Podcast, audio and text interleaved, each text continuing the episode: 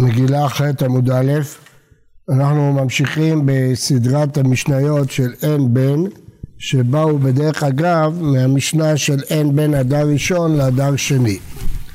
אז למדנו אין בן יום טוב לשבת, למדנו אין בן שבת יום הכיפורים, עכשיו אין בן המודר הנאה מחברו ומודר ממנו מאכל, מודר הנאה יותר חמור ממודר מאכל, אלא דריסת הרגל המודר הנאה מחברו אסור להיכנס לבית והנודר מאכל מותר וכלים שאין עושים בהם אוכל נפש.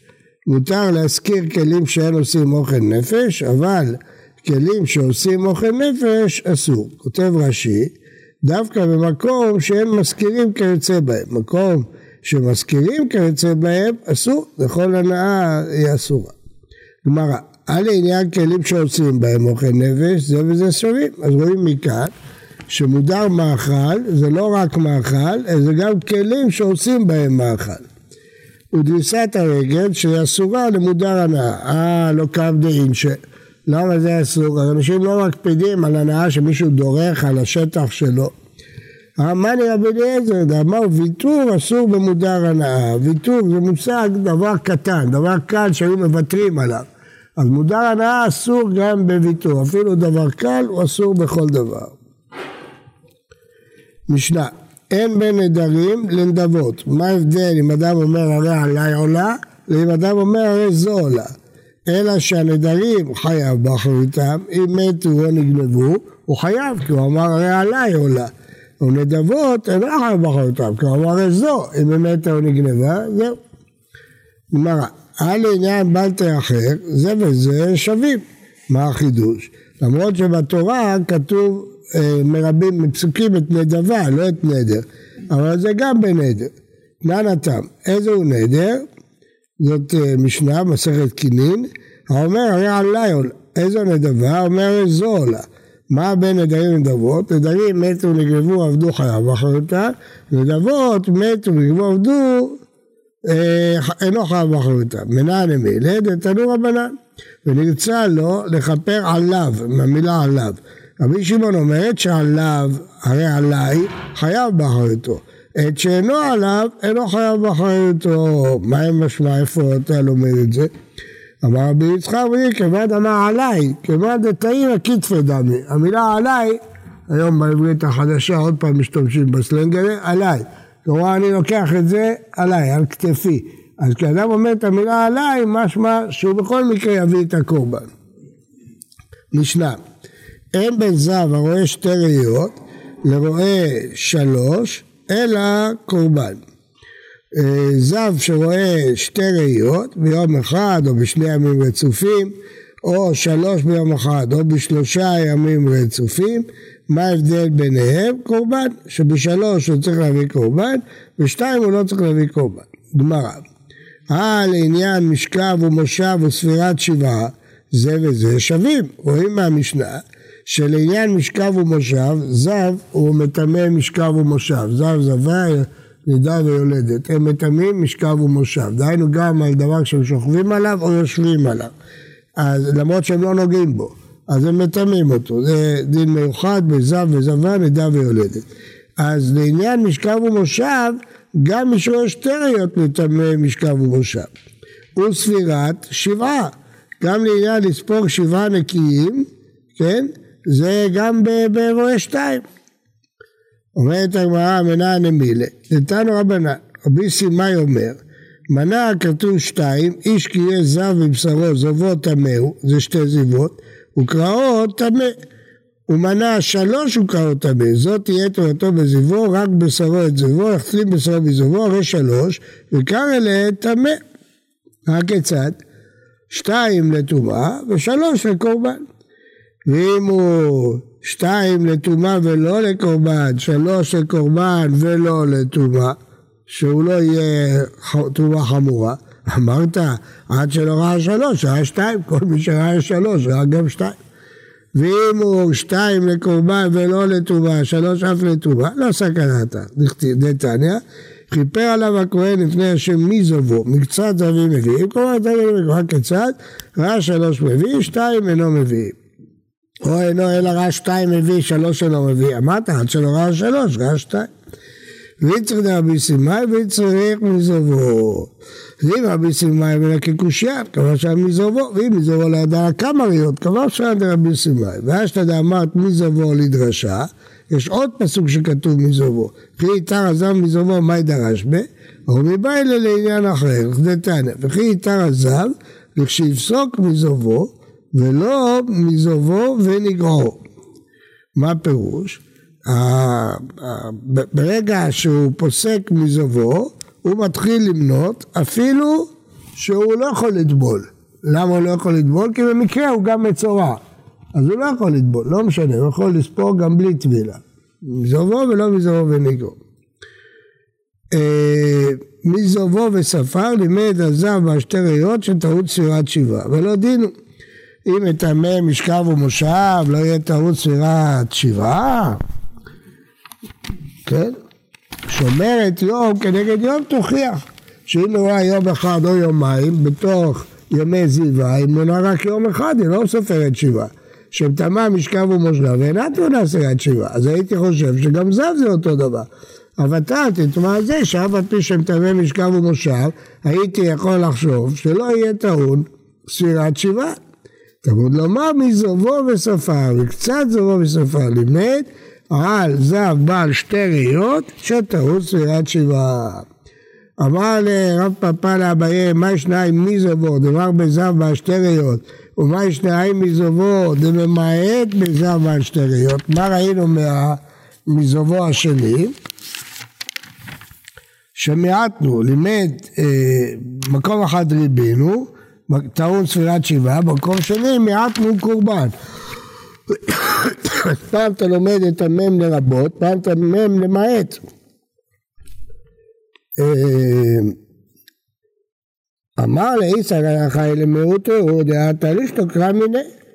וכי תמה עתיה מדינה, שומע את יום כנגד יום תוכיח. אי אפשר ללמוד את זה מקל וחומר. וכי תמה מבא אליהם מזובו ולא מנגרו, אם כן לכתוב קרב וכי יתר הזב ולשתוק מזובו. למה לי? באמת הזב והשתריות שטעון ספירת שבעה. אז אם כן, אה, מצד אחד הוא טעון ספירת שבעה, מצד שני אין בו קרובה. אז רבותיי, למדנו היום כלל חשוב מאוד, שמי שלא יודע את ההלכות טועה בו. יש הבדל בין זב וזבה. זב, זבה היא רואה דם, כמו נידה, רק שהיא רואה את זה בימי הזיבה שלה, לא בימי הווסת שלה. כיוון שהוא ראה את זה בימי העזיבה שלה, היא לא נידה, אלא זבה. אבל יש הבדל אם ראתה יום, יומיים או שלושה. יום או יומיים, היא נקראת שומרת יום כנגד יום, היא צריכה יום אחד. אבל אם היא ראתה שלושה ימים, שימו לב ימים, אז היא צריכה שבעה נקיים. לעומת זב, דינים אחרים לגמרי. הראיות שלו הם לא בימים, אלא בראיות, אפילו ביום אחד. ודין שלו שגם אם ראה שתיים צריך ספירת שבעה, לאו דווקא שלוש. משנה, אין בין מצורע מוסגר למצורע מוחלט, אלא פריאה ופרימה. יש שלב במצורע שמסגירים אותו שבעת ימים, ויש שלב שהם מחליטים אותו, אם בתוך ההסגר היו סימנים וכדומה, מחליטים אותו. מה ההבדל ביניהם? פריאה ופרימה. שמוחלט צריך בגדיו יהיו פרומים וראשו פרוע ומוסגר לא. אין בין טהור מתוך הסגר לטהור מתוך החלט אלא תגלחת וציפורים. שטהור מתוך החלט צריך תגלחת וציפורים, טהור מתוך הסגר לא. אה לעניין שילוח וטומאה זה וזה שווים. גם מצורע מוסגר צריך לשלח אותו, וגם מצורע מוסגר מטמא את כל הטובות של מצורע. מנהל מילה. דתני רב שמואל בר יצחק עמד רב הונא, ותיארו הכהן משפחת היא וכיבס בגדיו וטהר. טהור מפריאה ופרימה דמי קרא. מה פירוש? תראו ראשי. מנהל מילה דאין פריאה ופרימה במוסגר ותיארו הכהן מספר עתיד, במצורע שבא לכלול טהרה בתוך הסגרו ולא נחלה, כתיב וכיבס גנב ותאר, וזה לא כתיב וייטהר, לשנת בעיקרו, ואחר כבר קודם טבילה היה טהור ממקצת טומאה, ממה? מפריאה ופרימה. דרשה קשה קצת. אמר לרבא, אלא מעתה גם עזב דכתיב וכיבש גדיו ותאהו, אתה מאי ותאהו מעיקר העקה, איך שם אתה תדרוש את זה? אלא אתה הורשת, מלתמק לחרס בהסד. אבא גב דהדר חזי, לא מטמא למפרע, אחי הנמי, טהור. רש"י. לגבי זב דכתיב בסוף טהרתו וטהר. מה טהור מעיקרא אמרת? אלא הכוחך, מה זה טהור? מכאן ולהבא, מתעמק לחרס והסת. אבא גב שטבילתו ביום, ואם ראה אחר טבילה בו ביום, סותר את הכל, הוא מטמא למפריע, משכב ובושה וכל שכן אדם.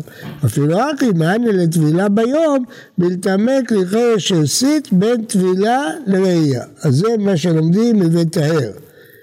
אה, אז הכי נמי וטהר, זה מצורע טהור, מלטמא בביאה, שעכשיו כבר הוא לא מטמא בביאה, אה, אה, לא יטמא בביאה, תראו רש"י, אחא נמי דמצורעת וטהר, מלטמא בביאה, מחומרי מצורע שמטמא אדם וכלים הנכנסים עמו לבית, שאפילו חזרה המשפחת ופסתה ונטמא את האור. כרטיב פסות תמסר משפחת באור, היה לי לטבילה לתאר את הכלים. זה מה שתלמד, וזה מאוד דומה לדרשה בזב, ולא את הדרשה שדרשת בו.